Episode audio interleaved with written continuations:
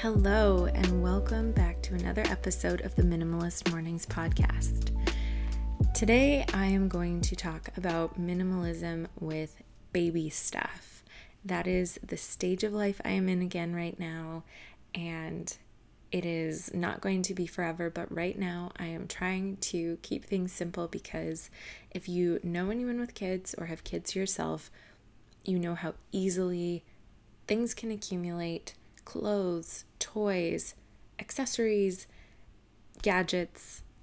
It's very easy to accumulate a lot and things to feel overwhelming and cluttered. So, I'm going to walk you through a little bit of what I did before having my daughter and then what I've been doing since. Keep in mind as well that this is my second, and so I did have that first time experience to see what I needed and what I didn't. But hopefully, this can be a little bit helpful if you or someone you know is having kids. While I was pregnant, I tried to put together a list, both to budget and to make sure we weren't buying too many things that we didn't need. And I put together this list of everything for baby, for the nursery, and for myself postpartum that I thought we would need. These were things like blackout curtains, white noise, a change mat, diapers, newborn diapers, like one box, um, a crib, some very basic essentials for what we would need for the arrival of our baby. Not newborn and on. It was very much keeping in, in mind those kind of like first couple of months not thinking too far ahead. And then my own postpartum care. If you want to see these lists ever, let me know. I still have them. And I can honestly say I used every single thing on both my postpartum list and the newborn list. And then I went and I priced out the options and then tried to find them secondhand where I could just to try to be a little bit more st- sustainable in my choices and a bit more budget conscious.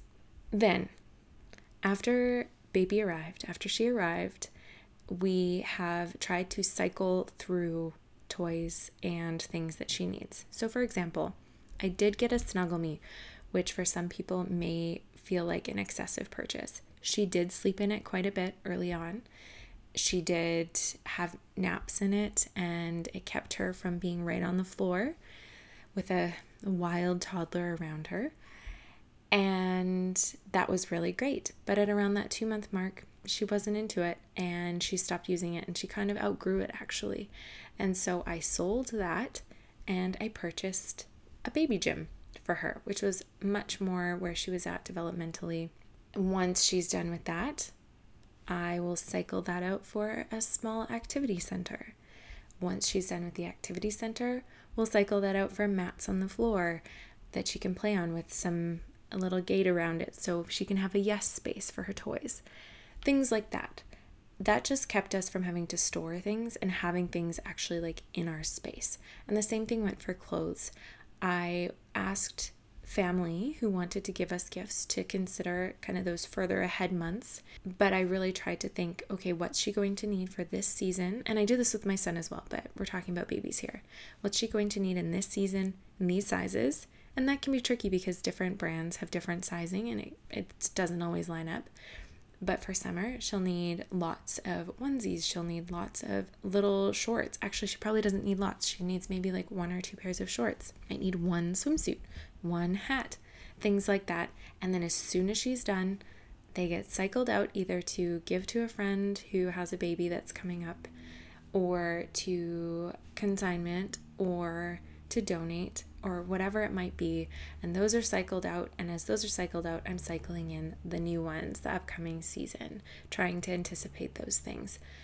It's so easy with babies to accumulate so much stuff. And even with this, I still feel like we have a bouncer in the living room, and then we'll have her little gym. We have a little diaper caddy for her, and things like that. So it does feel like there's still stuff, but it's minimal. My spaces still feel like they are my own, and we will rotate in and out as we need as the seasons go on, as she grows up, and hopefully can keep things pretty tight, pretty tidy, pretty decluttered, which I think is great for all of us.